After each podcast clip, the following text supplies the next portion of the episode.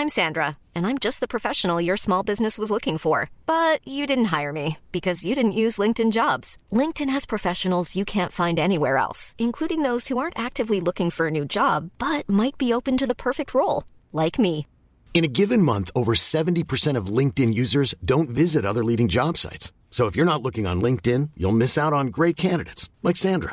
Start hiring professionals like a professional. Post your free job on linkedin dot com slash people today. One size fits all seemed like a good idea for clothes. Nice dress. Uh, it's a it's a t-shirt.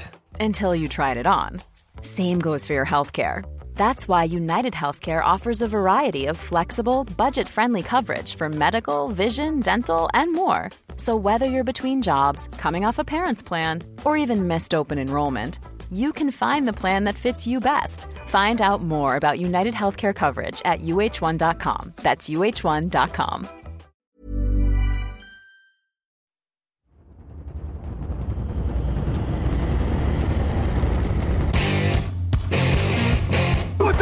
Got gun,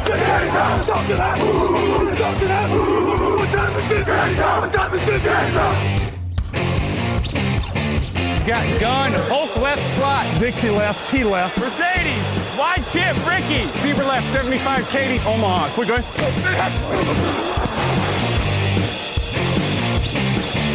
Last play of the game, who's gonna win it? Luck rolling out to the right, dumps it up to Donnie Avery, yeah! Go ahead, goal line, touchdown, touchdown, touchdown,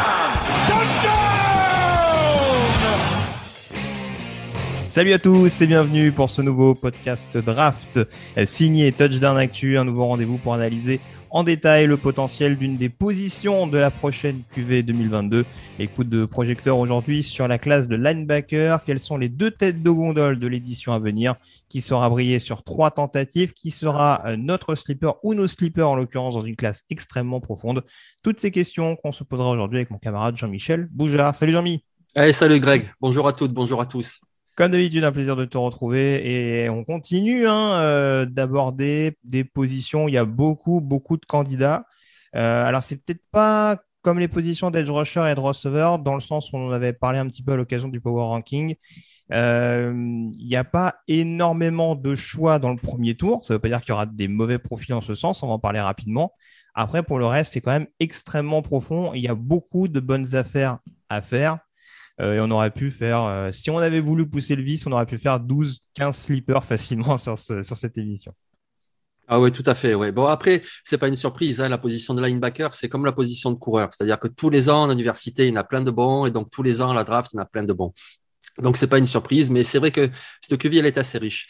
Alors, euh, avant d'entrer dans le détail, je veux dire... Euh, Je pense qu'il n'y a pas de Micah Parsons cette année, c'est-à-dire vraiment le joueur top dix, vraiment ex- excellent. Que... Mais il y a de très bons joueurs et je pense qu'au premier tour, on peut en voir au moins deux et peut-être même trois. Et ensuite, dans le top cinquante, il y en aura au moins cinq six. C'est une très belle cuvée. Ouais, tout à fait. On va commencer d'abord euh, par parler justement des deux principales euh, figures marquantes. Alors, la semaine dernière, on avait plutôt traité ça sur nos chouchous. Je pense qu'on va peut-être garder plus ou moins le même angle parce que je crois que... Euh, Euh, nos cœurs penchent d'un côté ou de l'autre hein, sans forcément remettre le talent de, de l'autre linebacker en, en question. Je te propose de commencer, Jean-Mi, euh, par le linebacker de Utah, Devin Lloyd, fraîchement champion de la conférence Pac douze avec euh, les Utes, euh, face notamment aux Reagan Ducks de Kevin Thibodeau. Euh, alors Devin Lloyd, juste pour euh, situer, joueur senior, auteur cette saison de… Devin Lloyd. J'ai dit quoi ? Floyd. C'est pas oh, grave. Pardon, pardon, pardon. C'est, c'est, c'est une mauvaise habitude. Donc, Devin Lloyd, euh, linebacker de Utah, donc euh, cent sept plaquages cette saison, donc vingt-deux pour perte. Je crois que c'est le linebacker le plus efficace dans l'émission, en l'occurrence d'aujourd'hui, euh, dans cet exercice-là. sept sacs également à son actif et surtout quatre interceptions pour deux pick six, six passes défendues. Euh, c'est un joueur, si vous n'avez pas eu, si vous n'avez pas, pardon, eu l'occasion de le voir jouer, n'hésitez pas. Là, Jean-Michel, on est en plein sur... Euh, un joueur qui a une belle marge de progression, mais qui a déjà un énorme volume de jeu également à son actif. C'est ça, c'est incroyable. Parce que bon, un linebacker, ce qu'on lui demande en premier, c'est de plaquer. Hein, c'est très bien, il faut plaquer, c'est tout en haut de leur fiche de poste. Mais quand tu peux plaquer derrière la ligne d'engagement, ben c'est encore mieux parce que du coup, tu obliges l'attaque adverse à avoir une tentative longue derrière, quoi. Et Devin Lloyd, c'est vraiment le spécialiste pour ça. Et ce qui est fou, c'est que c'est le spécialiste depuis trois saisons déjà. Et cette saison-ci, il a carrément doublé ses, ses volumes de jeu. C'est incroyable. vingt-deux plaquages pour perte, c'est énorme. Il joue quand même dans la conférence Pac douze, qui est une bonne conférence. Il affronte de bonnes lignes offensives. Il arrive carrément à les transpercer. C'est, c'est vraiment un super joueur, super joueur. Alors, comment il arrive à faire ça? Pour moi, il y a déjà deux choses. La première, c'est qu'il est rapide. C'est un joueur athlétique qui a un bon jeu de pied, donc il est très rapide. Il a un bon esprit aussi pour être rapide au niveau de l'intelligence, c'est-à-dire que très vite, il sait reconnaître la brèche dans laquelle s'engouffrer. Et puis ensuite, il est intelligent et ça, ça vient de son travail. Je vous renvoie à l'article qui a été publié cette semaine sur le site. C'est un joueur travailleur, c'est-à-dire qu'au au lycée, il jouait receveur, il jouait safety et puis il a dû apprendre une nouvelle position, linebacker.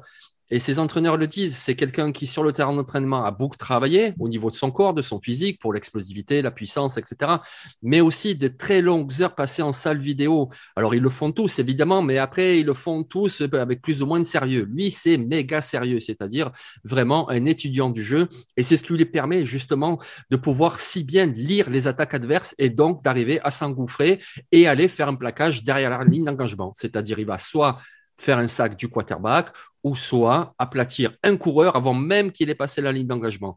Donc, du coup, ça, vraiment, c'est, euh, c'est très, très précieux. Et forcément, sa cote, elle va être très élevée à la draft parce que il a tout, quoi. Il est talentueux, il est travailleur, c'est quelqu'un de sérieux. Bah, c'est, c'est le rêve pour tout entraîneur N F L, quoi. Oui, oui, non. Alors, tu l'as dit, c'est vrai qu'en plus, ces petites formations...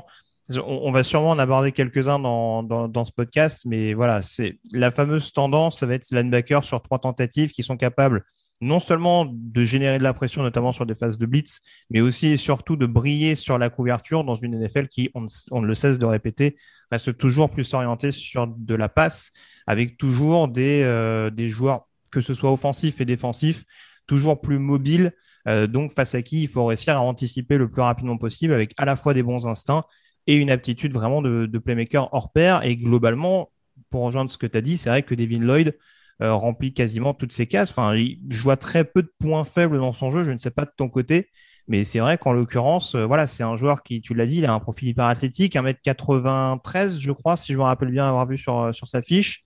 Euh, et malgré ce, il y a une excellente mobilité. Euh, c'est un joueur très intense au plaquage, donc euh, voilà, et c'est un joueur extrêmement vocal. Il avait aucun... Enfin, il aurait déjà pu s'inscrire à la draft l'année dernière. Il a fait le choix de rempiler du côté de du côté d'Utah, donc avec le succès qu'on sait, donc à, à savoir un titre de conférence et un bowl game important à venir contre contre Ohio State. En l'occurrence, euh, on ne sait pas s'il jouera la rencontre, mais en tout cas, ça peut être une belle opposition en face. Mais oui, je te rejoins. C'est clair que ça peut. Euh, là, on en parlait un petit peu en off, mais ça peut être un top quinze, voire limite top dix. Quand on sait qu'un joueur comme Devin Bush, il n'y a pas si longtemps que ça, a été drafté numéro dix, euh, ce ne serait pas incohérent non plus. Non, surtout qu'il est plus complet que Devin Bush. Hein. Je ne mmh. dénigre pas le joueur des Steelers, mais euh, tu vois, on n'a pas encore parlé, enfin, tu l'as un peu évoqué, sa capacité en couverture. Ben oui, sa capacité en couverture. En plus, en plus, il a ça. Je veux dire, cette année, il a quatre interceptions quand même, le gars.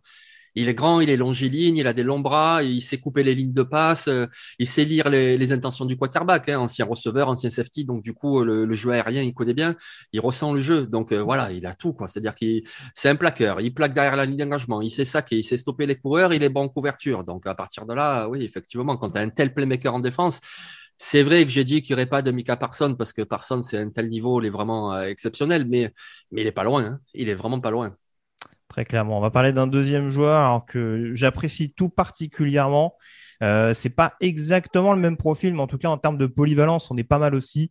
Nakobe Dean, linebacker de Georgia, donc euh, joueur auteur cette saison de soixante et un euh, plaquages, dont huit virgule cinq pour perte, euh, cinq sacs à son actif, deux interceptions pour un pick six, et là encore quatre passes défendues. Euh, c'est un joueur qui coche beaucoup de cases, qui n'a pas forcément... le physique hyper impressionnant de Devin Lloyd. Euh, maintenant, Jean-Mi, c'est vrai que ça a été souvent souligné dans cette défense extrêmement vantée cette saison euh, de Georgia. C'est le cerveau de ce qui a longtemps été considéré cette saison. Je mets des petites guillemets parce qu'il y a eu un, un dernier match un peu compliqué contre Alabama. Mais en tout cas, c'est ce qui était considéré même de la part de ses coéqui- des, des coéquipiers eux-mêmes comme le cerveau de la meilleure défense du pays en universitaire. Ben voilà, c'est ça. Georgia a une défense exceptionnelle. même si, comme tu dis, ils ont un petit peu du mal contre Alabama, mais qui n'a pas de mal contre Alabama. Mais voilà, défense exceptionnelle, et c'est vraiment lui le leader. Parce que de toute façon, on parle de quoi? On parle des linebackers, et qu'est-ce que c'est un linebacker? C'est vraiment le général de la défense. Déjà, de par sa position stratégique, il est en plein milieu, en plein milieu des trois rideaux. En plus, en plein milieu, il est vraiment plus au centre. Et c'est lui qui va avoir la vignette verte derrière le casque en N F L, qui va donner les alignements. Toi, tu te mets là, toi, tu te mets là, on fait ça, toi, tu montes, toi, tu descends, et cetera. Et il sait vraiment faire ça. Il a du leadership, il a de l'intelligence de jeu. Et puis, il est très complet. C'est-à-dire qu'en blitz, il est très, très bon. Pour chasser les coureurs, il a une très grosse vitesse d'intervention. Et alors, euh, moi, je ne l'avais pas encore vu depuis deux saisons. En couverture, c'était euh, franchement moyen. Et puis cette année, oui, cette année, on a vu qu'il a même progressé en couverture. Mmh. Donc, du coup, euh, il, bah, il a tout, quoi. Il a tout, peut-être, sauf ce gabarit idéal. C'est vrai que bon, il fait tout juste un, un peu plus d'un mètre quatre-vingts. Voilà, c'est pas énorme. Donc, du coup, dans différents systèmes, euh, en quarante-trois, je le vois mal jouer vraiment à l'intérieur. Il sera un peu plus à l'extérieur, j'imagine.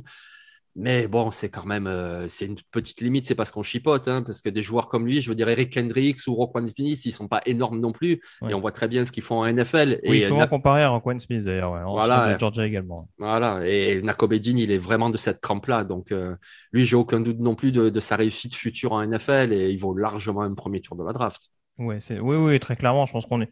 On est un peu dans les mêmes eaux. Alors moi, c'est vrai que j'ai un petit faible pour lui, mais je le mettrais peut-être à... légèrement en dessous de Devin Lloyd, on va dire, dans la hiérarchie des linebackers. Mais oui, je pense que très franchement, s'il n'y a pas de souci de blessure euh, constaté entre-temps, ça peut largement avoir un profil d'un top vingt euh, à l'orée de la, de la prochaine draft. Et voilà, tu l'as dit, c'est vrai qu'il y a, il y a une progression. Il n'y a peut-être pas une production dingue, mais il... par rapport aux, aux autres linebackers qu'on va aborder sur, ce, sur cette émission, il y a une donnée à prendre en compte, c'est que Georgia s'est tellement baladé sur la majeure partie de ses matchs que c'est des stats quasiment à prendre sur trois quarts temps pour la majeure partie des rencontres qu'il a, qu'il a disputées, quoi.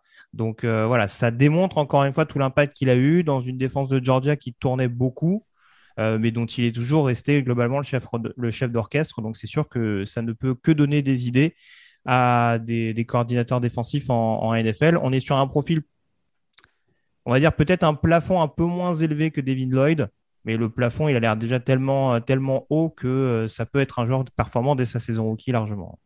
Oui, c'est ça. Puis de toute façon, les statistiques, alors c'est important, hein, mais c'est vrai que celles de Nakobe Dean sont relativisées. Bon, attention, on a fait des bonnes, il en a soixante et quelques plaquages, cinq sacs, et cetera. C'est des bonnes statistiques.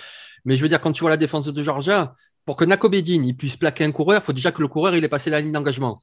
Sauf que je vais pas anticiper l'émission sur les défensifs tackles, mais Georgia pour passer déjà, c'était, c'était impossible. Donc du coup, il n'avait plus rien à plaquer. Oui, en effet, oui. Bon, et ça, ça, alors, il, ça a été mis en avant le fait qu'en effet, il avait un entourage qui lui permettait aussi de briller encore plus. On va voir avec certains profils que même en ayant un bon casting autour, euh, ça peut quand même poser quelques questions. On va l'aborder d'ailleurs tout de suite avec euh, le tiers deux, ce qu'on pourrait appeler le tiers deux. Tout de suite avec les trois linebackers suivants. Actu, analyse, résultat. Toute l'actu de la N F L, c'est sur touchdown actu point com.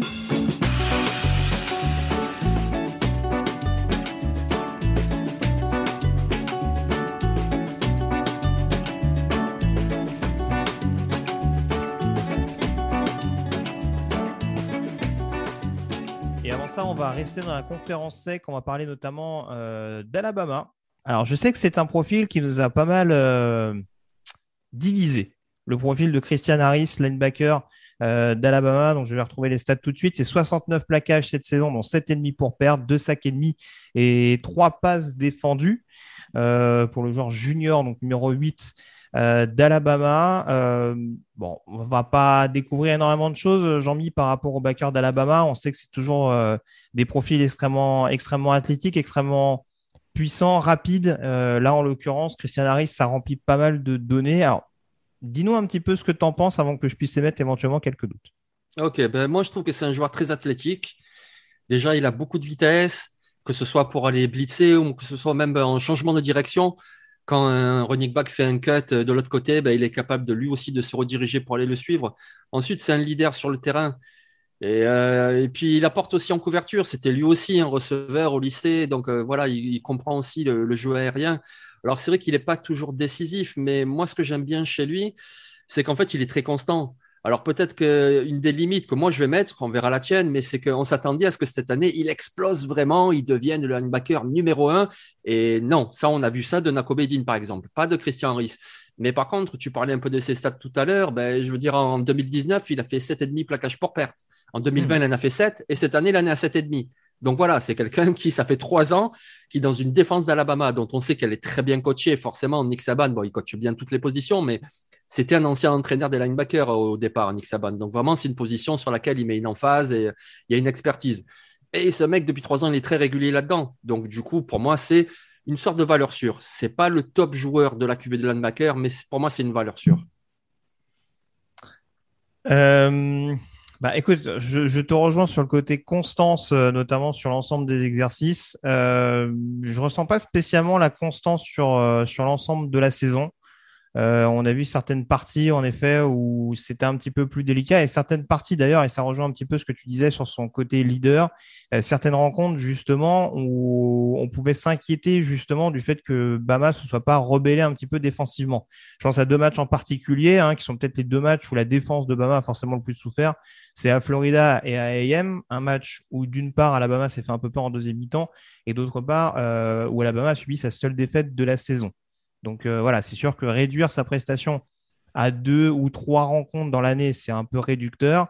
Euh, après, c'est vrai que en fait, c'est plus de ce que je, la chose avec laquelle j'ai le plus de mal concernant euh, Christian Harris, c'est ce côté frustration. C'est-à-dire qu'il peut très bien y avoir euh, des tentatives où on va le voir briller. Tu l'as dit, excellent en blitz, sans poursuite. Enfin, voilà, un joueur qui sait faire énormément de choses et euh, sur euh, une ou deux actions derrière.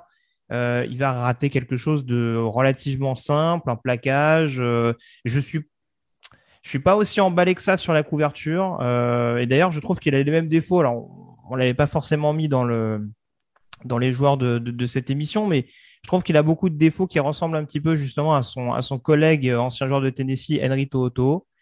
Euh, c'est-à-dire que euh, en termes de profil athlétique et de capacité à, à, à être efficace et à être, à être playmaker. Il n'y a pas grand-chose à retirer. Après, je trouve qu'il y a quand même une inconstance chronique de leur part euh, qui est peut-être un peu, euh, un peu inhabituelle, bon, en tout cas qui se ressent un peu plus, je trouve, ces dernières années du côté des linebackers du Crimson Tide. Oui, oui, oui, oui, je, je te rejoins. Je suis d'accord avec toi aussi par rapport à ça. Mais après, attention, hein, alors, mais voilà, on, on, on en avait parlé. Alors moi, j'étais plus sur un début troisième tour. Euh, toi, tu le situerais où, euh, Christian Harris ? Ah, facile au deuxième. Facile ouais, ouais. au deuxième. Ouais, ouais, pour moi, facile au deuxième. C'est-à-dire que là, on est en train de parler de limite d'un joueur qui est très bon. Voilà. Oui, oui bien sûr. C'est, le truc, c'est qu'on se projette sur vraiment le, non seulement le titulaire N F L, parce que lui, il sera titulaire N F L, mais on, on se projette sur un éventuel joueur d'impact vraiment au niveau N F L qui, mmh. en, dans deux ans, sera euh, top dix de sa position, et cetera. Donc, c'est pour ça qu'on se dit, il y a peut-être certaines limites, peut-être qu'il ne sera pas un pro bowler, et cetera. Machin. Mais non, c'est un super joueur. Moi, franchement, une équipe qui le prend au deuxième tour, je dis bah, bien joué. Hein. Un mot rapide sur To'oto'o, du coup ? Bah alors To'oto'o, il a un profil, je trouve, un petit peu moins, un petit peu moins physique, un petit peu moins. Mais par contre, il a énormément de vitesse. Énormément de vitesse. Moi, c'est un linebacker qui me plaît beaucoup. Je le situerais au moins un tour plus loin parce que justement, je le trouve un petit peu moins complet et puis un gabarit moins imposant. Ça sera quand même la N F L. Il aura des adversaires vraiment euh, difficiles à bouger. Mais par contre, il a une vitesse d'intervention qui est extraordinaire. Alors, à la limite, lui, puisque donc on peut en dire un mot, les joueurs ont jusqu'au mois de janvier pour se déclarer à la draft, lui, peut-être que ça serait bien qu'il reste encore une saison à Alabama pour vraiment être le leader de cette défense-là. Ouais. Mais si jamais il se présente, moi, je pense qu'il a une chance d'être drafté, ne, ne serait-ce que par rapport à sa vitesse. Voilà, il a une vitesse d'intervention qui fait que euh, ça peut être que, que précieux. Voilà. On va parler d'un deuxième joueur dont je vais essayer de retrouver la fiche rapidement. Brandon Smith, linebacker de Penn State. Alors, je crois qu'on est un... Voilà. On est divisé là-dessus, je ne suis pas sûr, hein, pas, pas, pas totalement. En tout cas, c'est un joueur qui ne, qui ne rend pas indifférent, on va dire. C'est, euh, c'est un profil, là aussi, en termes de profil athlétique, on est pas mal servi. Cette saison, c'est quand même quatre-vingt-un plaquages, dont neuf pour perte, deux sacs et euh, cinq passes défendues. Donc, sur le papier, c'est quand même… Euh, voilà, on voit qu'il y a une certaine production dans une énorme défense comme celle de Penn State. Euh, je vais mettre tout de suite les pieds dans le plat. Moi, ce qui m'embête un peu avec Brandon Smith, euh, c'est que voilà, c'est un peu le même profil que des. Enfin, physiquement, c'est un peu le même profil que Devin Lloyd, c'est-à-dire c'est quand même une, une belle armoire à glace. Euh, je trouve quand même que dans une grosse défense, euh, au-delà de la simple production des plaquages, c'est un joueur dont on peut attendre beaucoup, beaucoup plus et dont on a vu quand même assez peu encore à l'heure où on se parle. Oui, ben c'est ça, exactement. C'est-à-dire que Brandon Smith, une fois qu'on a vu euh, la fin de la saison deux mille vingt, en se projetant sur la saison deux mille vingt et un, on se dit, voilà, lui, ça va être vraiment un monstre au poste de linebacker. Euh, il a vraiment tout, tout pour réussir. Et donc, tu as rappelé ses stats deux mille vingt et un, il a fait une bonne saison, même une très bonne saison. Mais on attendait mieux. Voilà, on attendait plus. Après, ceci dit, voilà, il est grand, il est longiligne, il est costaud, euh, il a beaucoup de vitesse, il a de très bons angles d'attaque, c'est un joueur. Mais tu vois, par exemple, le paradoxe, c'est que c'est typiquement le genre de profil physique où tu te dis, c'est un mec, pour perturber le quarterback adverse, ça va être un régal parce que, voilà, en espèce de position linebacker slash safety, ça va être un régal. Sauf que là, pareil, en termes de couverture, je ne l'ai pas trouvé flamboyant. En plus, dans une conférence Big Ten, qui n'est pas non plus la plus réputée pour le jeu à la passe dans le pays, quoi. Oui, c'est ça, en fait. C'est qu'on a l'impression qu'il n'a pas montré tout son potentiel. Voilà. Alors, est-ce que c'est un problème lié à, à Penn State ? en, en plus, Penn State, ils ont quand même beaucoup de bons linebackers. À ses côtés, il y avait Curtis Jacobs, il y avait Elix Brooks. Donc, eh ben, il y avait aussi d'autres personnes qui faisaient le boulot, quoi. Et donc, il était assigné sur euh, une partie du job à faire. Et si, à la limite, il avait été seul, peut-être dans une fac un peu plus modeste, ben, peut-être qu'il aurait fait encore plus de choses.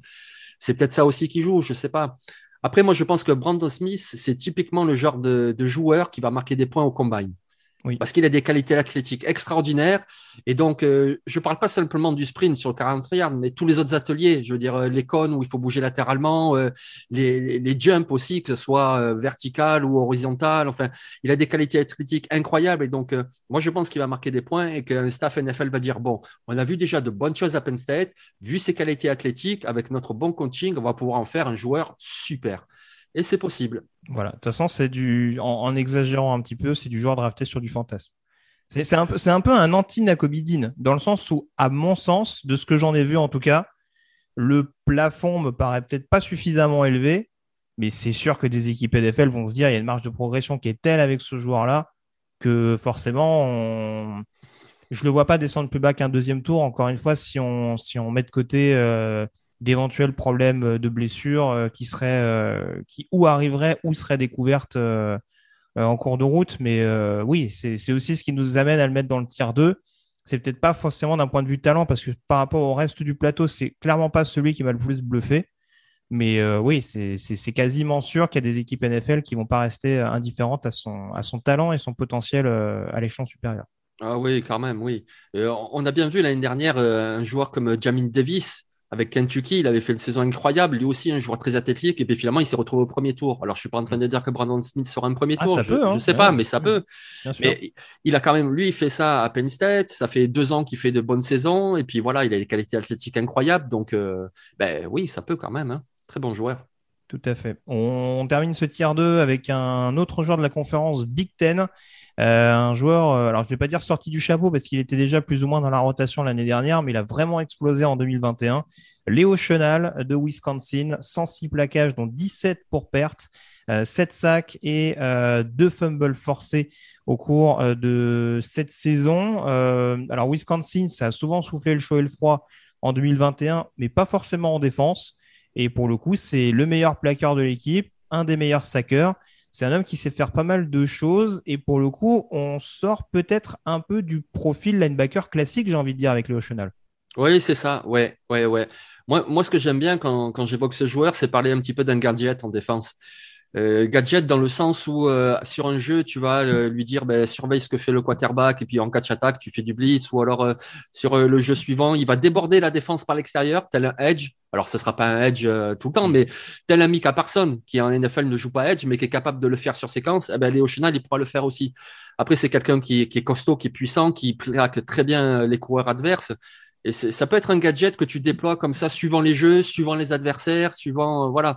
C'est quelqu'un quand même qui est bien robuste, bien costaud. En plus, tu l'as dit quand même en conférence Big Ten, cent six plaquages, donc dix-sept pour perte, c'est énorme. Bon, de toute façon, c'est une famille de costauds. Hein. Son frère John, il joue au fullback à Wisconsin. Euh, voilà. Après, la limite avec Léo Chenal, c'est il faut pas de, il faudra pas lui demander de couverture. Voilà. C'est mmh. pas un joueur qui peut faire de la couverture, lui, pas ah, du bon. tout. Mais sinon, pour tout le reste, ah, très, très, très efficace. C'est, c'est un peu ce que j'allais te dire. C'est ce qui risque de limiter son impact, c'est qu'on n'est pas sûr du tout que ce soit un linebacker sur trois tentatives.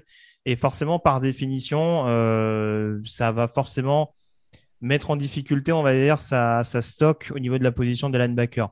Mais là, on est clairement sur un solide deuxième tour potentiel. Euh, d'un point de vue profil, il me rappelle quand même beaucoup justement Zakoby, qui a été drafté il y a quelques années en provenance de Wisconsin, qui, est, qui avait cette aptitude à être extrêmement dangereux sur pass rush, parce que Léo Chenal, il apporte moins de pression, par exemple, que son coéquipier Jack Sandborn. Mais quand il met la pression, il met la pression. Et tu vois que d'un point de vue vitesse, tu parlais du combine pour Brandon Smith. Je serais très curieux de voir ce que ça va donner lors du combine pour Léo Chenal, si bien sûr il se présente cette année, parce qu'il a encore la possibilité de revenir l'année prochaine. Euh, puisqu'on voit vraiment qu'il y a une vitesse et surtout, je trouve, une réactivité une fois qu'il a, qu'il a saisi où se trouvait le ballon. C'est vraiment assez déroutant. Et euh, là, on est vraiment sur du profil vraiment de linebacker, playmaker. Et euh, ouais, comme tu disais, ça peut être un, un excellent, un excellent wheel, ou en tout cas un joueur capable de, de blitzer, de blitzer efficacement et d'être redoutable en termes de plaquage, parce qu'il a le physique et la vitesse pour vraiment réussir à faire tout ça. Après, voilà, est-ce que vraiment le, la couverture ne sera pas trop rédhibitoire ? Ça, ça va être un élément à prendre en ligne de compte. Est-ce que tu veux rajouter un petit mot sur Jack Sandborn également, qu'on n'a pas abordé du côté de Wisconsin ? Ben, c'est son coéquipier, et lui aussi c'est un bon joueur, mais qui est un petit peu plus limité. Et je pense que justement, si Chenal, c'est vraiment le joueur à faire des plays, des plays vraiment le playmaker, quoi, qui va faire des différences dans un match, Jack Sandborn, c'est plutôt le joueur régulier. Voilà, c'est un bon plaqueur, il a de bons instincts pour défendre la course, et, mais c'est tic. Typiquement, pour moi, le linebacker, tu peux prendre au cinq ou sixième tour, qui va apporter dans une rotation, mais qui n'a pas cette faculté qu'a Léo Chenal de vraiment te décider d'un match sur deux trois jeux. On a fait le tour, en tout cas, sur ces trois profils euh, du tier deux. On termine avec la euh, troisième partie de cette hiérarchie des linebackers.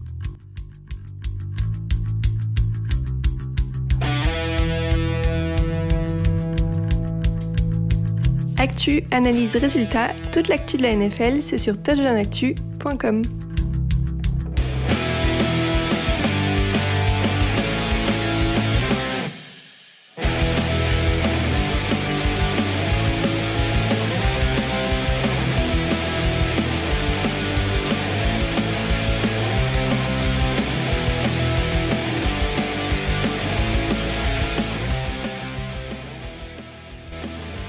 Dit, il y a beaucoup de monde, hein. La conférence S E C et la conférence Big Ten ont été extrêmement intéressants. C'est pas un hasard, parce que justement on va de nouveau aborder ces conférences à l'occasion de cette troisième partie. Restons, si tu le veux bien, dans la Big Ten, Jean-Michel. On va parler d'un joueur que Victor Roulier adore tout particulièrement. Il a bon goût, hein, globalement. Euh, Jack Campbell, linebacker d'Iowa, cent vingt-six plaquages, dont trois virgule cinq pour perte, euh, six passes défendues, euh, deux interceptions, dont un pick six, un fumble recou- euh, deux fumbles recouverts pardon, euh, pour un T D. Euh, on est sur du profil linebacker d'Iowa, mais alors on parlait de marge de progression tout à l'heure pour certains, euh, notamment d'un point de vue couverture. Il y a eu quand même une énorme transformation pour un Jack Campbell qui, on rappelle, n'était même pas titulaire sur la première partie de la saison deux mille vingt. Oui, oui, c'est un joueur qui est incroyable, incroyable. Déjà, ce qui est incroyable, c'est quand tu le vois sur le terrain, tu te dis, mais c'est qui ce gars ? C'est un defensive end ? c'est, c'est quoi ? Parce que il fait un mètre quatre-vingt-seize, cent dix kilos. Je veux dire, tu n'as pas de linebacker qui font cette taille-là. C'est, il est énorme. Je veux dire, il, il est plus imposant qu'un Anthony Barr, par exemple, qui est déjà assez rare au niveau du gabarit en tant que linebacker. Il est immense, il est énorme.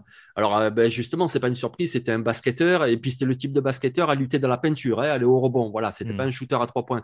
Donc, c'est ce type-là de joueur qui, qui est arrivé à Iowa. En fait, c'était plutôt pour jouer tight end, surtout que Iowa, c'est une très bonne université pour les tight ends. Et puis finalement, il s'est retrouvé en défense. Mais voilà, il est très grand, il est athlétique, il a des bons pieds. Allez, son passé de tight end, son passé de basketteur. Et puis moi, ce que j'adore, c'est que c'est un guerrier. C'est un guerrier, il est toujours au combat, tout le temps, tout le temps. Tu le vois tout le temps là, agresser le coureur, agresser la poche. C'est une véritable machine à plaquer. Et puis voilà, il a une grosse marge de progression pour apporter aussi en couverture. Parce que ben, déjà, ancien tight end, il comprend un petit peu le jeu aérien. Cette année, on l'a vu faire deux interceptions. Il a défendu six passes en tout. Je veux dire, il est très grand, il a une grande envergure. Il peut couper, soit couper les lignes de passe, ou soit juste aller couvrir le tight end. En plus, c'est vraiment quelqu'un qui, justement, tu peux le mettre sur un côté, mettons dans une quarante-trois, et puis euh, il va aller à la lutte avec le tight end pour se défaire des blocs. Il est suffisamment costaud pour le faire, ou alors suivre le tight end pour le, pour le défendre. Donc, du coup, ouais, pour moi, c'est quelqu'un qui est déjà très bon et qui a une grosse marge de progression. Franchement, ça vaut bien un troisième tour de la draft, minimum. Hein. Oui, oui, je pense qu'on on est facile dans les trois premiers tours. Après, ça dépendra des goûts et des couleurs des, des différentes franchises. Euh, là, pour le coup, euh, tu as globalement tout dit. Euh, en effet, c'est physique, c'est intelligent, c'est technique. Ce qui va le desservir, c'est peut-être qu'il soit un peu moins athlétique que le reste du plateau, mais encore une fois, déjà, vu sa mobilité avec le gabarit que tu évoquais tout à l'heure, c'est déjà, c'est déjà énorme, et en effet, ça va jouer forcément en sa faveur. Euh, si, bien entendu, là encore, il confirme, parce que je crois qu'il est seulement junior euh... oui, oui, oui. lors de il cette peut... saison deux mille vingt et un. Voilà, c'est juste pour recontextualiser, parce qu'après qu'on ne nous dise pas, euh, vous l'avez annoncé à la draft, alors qu'il n'y sera pas. Mais en tout cas, euh, voilà, il y a énormément d'éléments qui font que Jack Campbell est quand même revenu, est quand même devenu un pion essentiel de cette défense d'Iowa. Euh, cette défense d'Iowa, euh, enfin voilà, pour, pour recontextualiser, les Hawkeyes cette année euh, ont disputé notamment la finale de conférence, euh, ont été jusqu'au bout euh, en lice pour avoir au moins une fiche invaincue. Enfin, en tout cas, une première partie de saison, on s'en rappelle, assez, assez, assez mémorable, notamment grâce à la défense. Et Jack Campbell a été le principal instigateur de cette défense hyper intimidante. Donc, euh, donc voilà, c'est, c'est, ça paraît pas forcément illogique de le voir parmi les principaux linebackers euh, nommés et potentiellement, comme tu l'as dit, euh, euh, draftable euh, dès le, au pire le vendredi soir. Ouais, ouais, ouais. On enchaîne à présent, on va aborder deux derniers profils qui viennent de la conférence euh, S E C. On va commencer euh, par Damone Clark, linebacker de L S U. Alors, je sais qu'il y avait un peu de, de désaccord là-dessus, euh, un léger désaccord, hein, moins, moins, moins marqué que sur Christian Harris, un léger désaccord sur Damone Clark, donc linebacker d'L S U. cent trente-cinq plaquages cette saison, je crois que c'est le meilleur plaqueur de, de la saison universitaire, euh, dont cinq virgule cinq pour perte, trois passes défendues, euh, une interception au compteur. Euh, alors, il n'a pas forcément eu les mêmes, euh, la même réussite, le même casting autour de lui que certains euh, autres joueurs dont on a parlé tout à l'heure. L S U, ça a été très compliqué cette année, que ce soit en attaque, un peu moins en défense, mais quand même, euh, malgré tout. Euh, par contre, Damone Clark, voilà, de par les stats que j'évoquais, c'est un joueur qui sait faire énormément de choses. Et moi, ce que j'adore avec ce joueur-là, c'est que c'est un joueur qui peut être un playmaker et qui peut être utilisable sur trois tentatives. Oui, oui, c'est un très bon joueur, il n'y a pas de souci. C'est vrai que, alors, on avait un petit désaccord, c'est pas dans. Euh... Toi, tu l'avais plus haut que moi, mais je veux dire, c'est pas que je ne le reconnais pas de talent, il a beaucoup de talent. Mais oui, c'est tu, vrai que. Tu, tu préférais Christian Harris, on va... enfin, logiquement, tu. Voilà, et je ne suis pas totalement désaccord là-dessus. Harris te paraissait plus légitime à être peut-être mieux considéré que, que Clark. Oui, c'est ça, exactement. Je préfère Harris. Enfin, il me donne plus d'assurance, moi, Harris, que Damone Clark. Mais bon, attention, si on en parle là aujourd'hui, c'est que on en parle comme d'un choix du top cent, quoi. Je veux dire, c'est un très bon joueur, Damone Clark, il n'y a pas de souci. Et tu vois, quand on parle des statistiques, par exemple, si on peut relativiser celle de Dean ou celle de Harris, ben, celle de, de Damone Clark à cent trente-cinq plaquages, c'est aussi parce qu'il y avait Degun dans sa défense devant lui, je veux dire. Donc, forcément, il est obligé de tout faire. Alors, attention, il a fait et très bien fait parce qu'il n'y a personne devant, mais s'il n'est pas bon, ben, il n'aurait rien fait non plus. Donc, c'est un très très bon joueur. Mais après, c'est vrai que c'est, cette énorme production, c'est aussi parce qu'il était un petit peu tout seul. Mais bon, après, c'est quand même un joueur, voilà, euh, il porte le numéro dix-huit à L S U, c'est, c'est pas pour rien. Le numéro dix-huit à L S U, il est toujours donné un joueur qui est bon sur le terrain, qui est en très bon état d'esprit en dehors, qui représente vraiment la fac. C'est quelqu'un qui sait faire beaucoup de choses. Je veux dire, déjà, il a beaucoup d'expérience. Ça fait trois ans qu'il est titulaire. Je veux dire, il peut poursuivre les running backs. Il peut faire un petit peu de blitz. Alors, en couverture, je le trouve pas fantastique, mais euh, c'est quelqu'un que tu pourras mettre dans une trois quatre à l'intérieur ou que tu pourras mettre un petit peu à l'extérieur dans une quarante-trois et euh, c'est, c'est un bon joueur, hein, c'est Damone Clark. Oui, oui, je, je regardais, euh, il est un peu plus petit que Jack Campbell, mais les dimensions physiques sont pas ah, oui. non plus si différentes que ça, donc on est vraiment sur là aussi. Enfin, moi, ce qui me fait dire ça, c'est que oui, en effet, sur, en termes de gabarit physique, il n'y a pas une énorme différence. Et je trouve que oui, il y a un profil qui est beaucoup plus athlétique. Donc là encore, c'est pareil, c'est ce qu'on disait tout à l'heure. Après, c'est le goût et les couleurs. Il y en a sûrement qui vont aller plus vers plus vers Jack Campbell, d'autres qui vont plus aller vers Damone Clark. Euh, mais en l'occurrence, oui, je trouve que tu l'as dit tout à l'heure, voilà, il y a une capacité à faire euh, énormément de choses. Et oui, alors c'est sûr qu'en effet, du côté des L S U, forcément, euh, au-delà de au-delà de sa présence, il n'y avait pas non plus une énorme... Euh... Enfin voilà, en tout cas, des... il y avait quand même une certaine inexpérience globalement autour de lui. Mais encore une fois, c'est un joueur que je trouve très propre. Euh, c'est un joueur qui rate très peu de plaquages. Je crois que c'est celui qu'on rate le moins en termes de pourcentage sur, le... sur les joueurs qu'on a abordés dans cette émission. Euh, alors que tu l'as dit, il euh, fallait quand même aller au turbin. Donc euh, voilà, c'est, c'est vraiment ce qui... ce qui fait que pour moi, là aussi, je serais quand même étonné qu'il descende plus bas que les trois premiers tours. Sur la simple considération euh, de, de la production, j'entends. Euh, donc voilà, ça me paraissait important de, de mettre à l'honneur sur, euh, sur cette émission-là.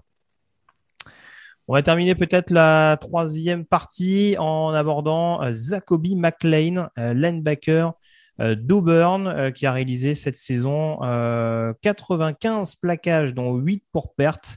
deux sacs et six passes défendues. Euh, joueur qui est dans le, les titulaires du côté des Tigers depuis un petit moment maintenant, hein, depuis la saison deux mille dix-neuf en l'occurrence, et en l'occurrence dans une défense euh, d'Auburn qui est marquée par pas mal de prospects intéressants. On aura peut-être l'occasion d'y revenir sur d'autres podcasts. Euh, ça a été un des plus, un des plus convaincants, en tout cas là encore l'un des plus impliqués d'un point de vue volume de jeu.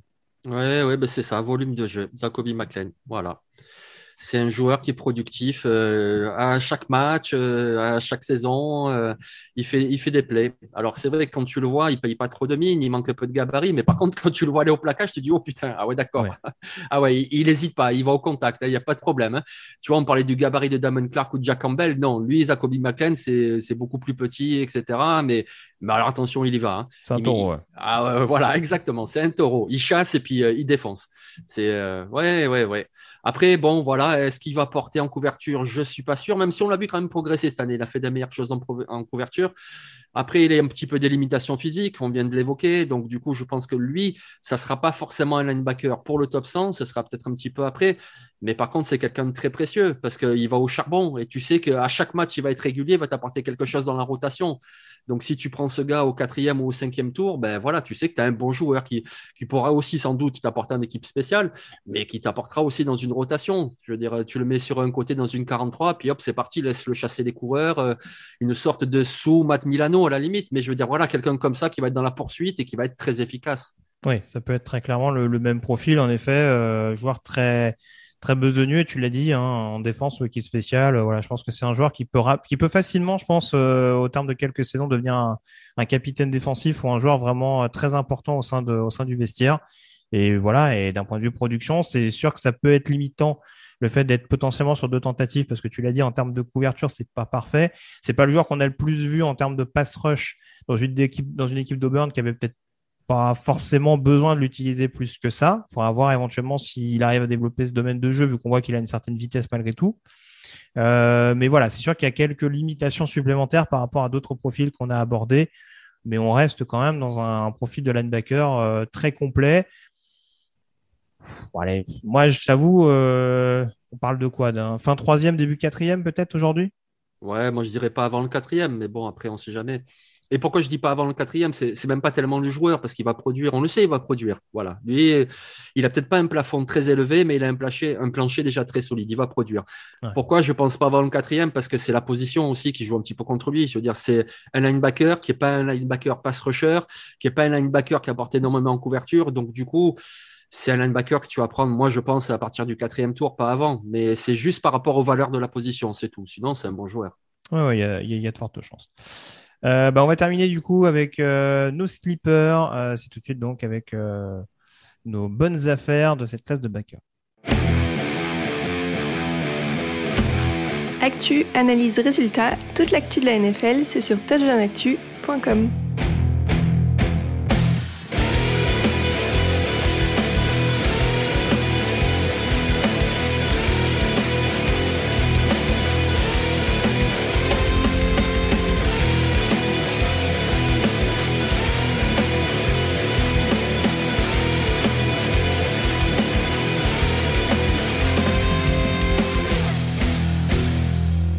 On va commencer par un linebacker d'Arkansas. On reste encore et toujours dans la conférence S E C. Belle saison pour les Razorbacks, à l'image de leur linebacker Grant Morgan, auteur de quatre-vingt-seize plaquages, dont sept pour perte, trois passes défendues et une interception pour le backer d'Arkansas. On parlait de profil assez petit pour Zakoby McClain, c'est le cas également de Morgan. Ça ne l'a pas empêché d'avoir un énorme impact dans une défense qui continue d'être de plus en plus intimidante dans la conférence phare. Voilà, c'est ça, exactement. Il n'est pas très grand, mais il est très productif. C'est pour ça que je voulais en parler. Alors, au départ, j'ai failli parler de son coéquipier parce qu'il a un nom qui me fait trop délirer, Bumper Pool. Et en plus, il n'est pas mauvais. Mais je me suis dit, non, Grant Morgan, quand même, il apporte beaucoup. C'est quelqu'un qui a cinq saisons universitaires et pas n'importe où. Arkansas, c'est la S E C quand même. Donc, il a beaucoup de vécu, c'est-à-dire de situations de jeu. Il en a vu plein. Il a à chaque fois été productif. C'est un bon plaqueur. C'est quelqu'un que tu mets dans une rotation. Il y a une équipe spéciale. Il va t'apporter. C'est un capitaine d'équipe, c'est quelqu'un qui a une marge de progression en couverture aussi qui est intéressante. Voilà. Et puis, c'est ce caractère aussi qui est, qui joue pour lui. Moi, je trouve, c'est aussi pour ça que je voulais en parler, parce que, comme on l'a dit au début de l'épisode, les linebackers, il y en a beaucoup. On aurait pu parler de Darian Beavers de Cincinnati, que j'aime beaucoup, de D'Marco Jackson d'Alpa State, de Terrell Bernard de Baylor ou de Merlin Robertson d'Arizona State. Mais je me ressens sur Grant Morgan. Moi, ce que j'adore aussi, c'est que ce gars, il vient de remporter le Bursworth Trophy. Alors, qu'est-ce que c'est ce, ce trophée universitaire? C'est un trophée qu'on remet aux joueurs qui étaient walk-on au début de son cursus universitaire. Walk-on, c'est-à-dire qu'il arrive dans l'université sans bourse. Toutes les universités ont à peu près quatre-vingts bourses à distribuer. Il les avait déjà distribuées. Et puis, quand Grant Morgan est arrivé, ben, il n'y avait plus rien pour lui. Mais il s'est accroché, il a travaillé. Et au final, ben, il a obtenu une bourse. Et puis, au final, il est devenu capitaine d'équipe et super productif sur le terrain. Voilà, c'est ce type-là de joueur. Et en plus, je trouve que cette, ce type de mentalité, même si ça peut correspondre à d'autres joueurs aussi sur le terrain, mais ça correspond vraiment au linebacker. C'est-à-dire le gars qui est un bosseur, un gars qui va vraiment travailler son jeu, un gars qui va tout donner sur le terrain et qui va forcément t'apporter quelque chose. Alors, OK, il n'a pas un plancher hyper élevé, mais voilà, c'est un joueur très précieux à avoir dans un cinquante-trois. C'est pour ça que je voulais parler de Grant Morgan. Très bien. Bah non, non, mais je, je suis d'accord avec toi. Après, euh, voilà, toute la question restera. C'est, pour toi, c'est une belle affaire. À quel tour à peu près ? Oh, c'est le, on va dire la fin cinquième, sixième, hein, c'est pas avant. Parce que ce que je disais pour Zakoby McClain, ça vaut pour lui au niveau du manque de gabarit, au niveau d'une qualité vraiment supérieure. Et en plus de ça, si je compare les deux, si je le choisis entre les deux, je prends Zakoby McClain avant Grant Morgan. Je pense que Morgan, ouais, moi, ça serait plus un sixième tour. Voilà, parce que tu te dis, c'est un capitaine d'équipe, c'est un leader, il va m'apporter en équipe spéciale, il va m'apporter en rotation quand j'en ai besoin dans un match ou si j'ai une blessure. Ouais, moi, je dirais fin de cinquième et sixième tour. Tout à fait. Je te rejoins, je te rejoins globalement sur tout ce que tu as dit. Je vais quand même parler juste d'une dernière petite euh, d'une énigme, pas du tout, d'un dernier petit sleeper que tu as cité d'ailleurs tout, il y a quelques secondes. Euh, D'Marco Jackson, linebacker d'Appalachian State cette saison, c'est cent quatorze plaquages pour dix-neuf virgule cinq pour perte, euh, six sacs, cinq passes défendues et euh, une interception à son actif, euh, joueur qui sait faire là encore beaucoup, beaucoup de choses, qui est devenu un, un des leaders euh, de cette équipe d'Appalachian State, excellent notamment sur le run-stop, euh, capable également de générer de la pression. Euh, donc pour le coup, il y a peut-être un peu de déchets malgré tout. Alors c'est un peu un paradoxe avec ce que je vais dire. Euh, à améliorer notamment son, sa production sur la, sur la couverture, comme pas mal de profils, mine de rien, surtout qu'encore une fois, la Sunbelt, c'est pas spécialement réputé pour développer le jeu à la page. Je pense que c'est ce qui va lui fermer quelques portes. Mais tu vois, tu parlais de Zakoby McClain tout à l'heure. Alors, D'Marco Jackson est un poil plus grand, mais pas non plus... Euh, voilà, ça doit jouer à deux à trois centimètres. Euh, mais oui, je pense qu'il y a à peu près les mêmes... Euh, Les mêmes, les mêmes freins éventuellement à une draft suffisamment haute. Là, pour le coup, on parlait de, d'un potentiel quatrième tour. Euh, c'est typiquement le genre de tour où je peux voir un D'Marco Jackson euh, drafté parce que, euh, en effet, on sait que ça va être un joueur très vocal qu'on pourra utiliser très rapidement sur l'équipe spéciale et qui peut, à terme, s'intégrer rapidement dans la rotation. Et ça me paraîtrait une très, très bonne affaire pour l'équipe qui le récupérera en provenance donc des Mountaineers. Oui, ouais, j'ai rien à rajouter. Ouais, très bon joueur. Très bien. Bah écoute, euh, voilà ce qu'on pouvait dire en tout cas sur cette classe de backers. Je te remercie encore, Jean-Mi, d'avoir été en ma compagnie. Euh, on se retrouve la semaine prochaine pour une nouvelle émission où, a priori, tu feras équipe avec euh, Victor. Euh, j'ai plus le poste en tête, hein. Malheureusement. Euh, les tackles offensifs. Ce sera les tackles. Oh, bah oui, c'est vrai, on en avait parlé la dernière fois. Oui, c'est vrai. Les, les tackles offensifs, il y a pas mal de, de choses à dire. Euh, avec les mains violentes, ne ratez surtout pas ce rendez-vous. On va se régaler et en prendre plein la tronche. Merci encore, Jean-Mi. Euh, n'oubliez pas donc que l'actu de la N F L c'est sur touchdown actu point com. Je rappelle également ton Twitter Zappa un trois zéro zéro neuf euh, pour te suivre et t'interpeller sur les réseaux sociaux. euh, Yellow Radio ça pour moi euh, sur Twitter également, et puis rendez-vous donc dans quelques jours notamment pour le débrief euh, de, la, euh, se- de la dernière semaine. On en a combien, quatorze quatorze ah ouais. Semaines de saison régulière N F L. Salut à tous et à très vite sur Touchdown Actu. Ciao tout le monde. Analyse, fromage et jeux de mots, tout sur le foutu est en T D A Q. Le mardi, le jeudi, tel gâteau risotto, les meilleures recettes en T D A Q. Fumble pour J J Watt, Bismuth pour Marshall Lynch, Rocklash Global Beckham, Tom Brady quarterback, calé sur le fauteuil, option Madame Irma. À la fin on compte les points et on finit en requin.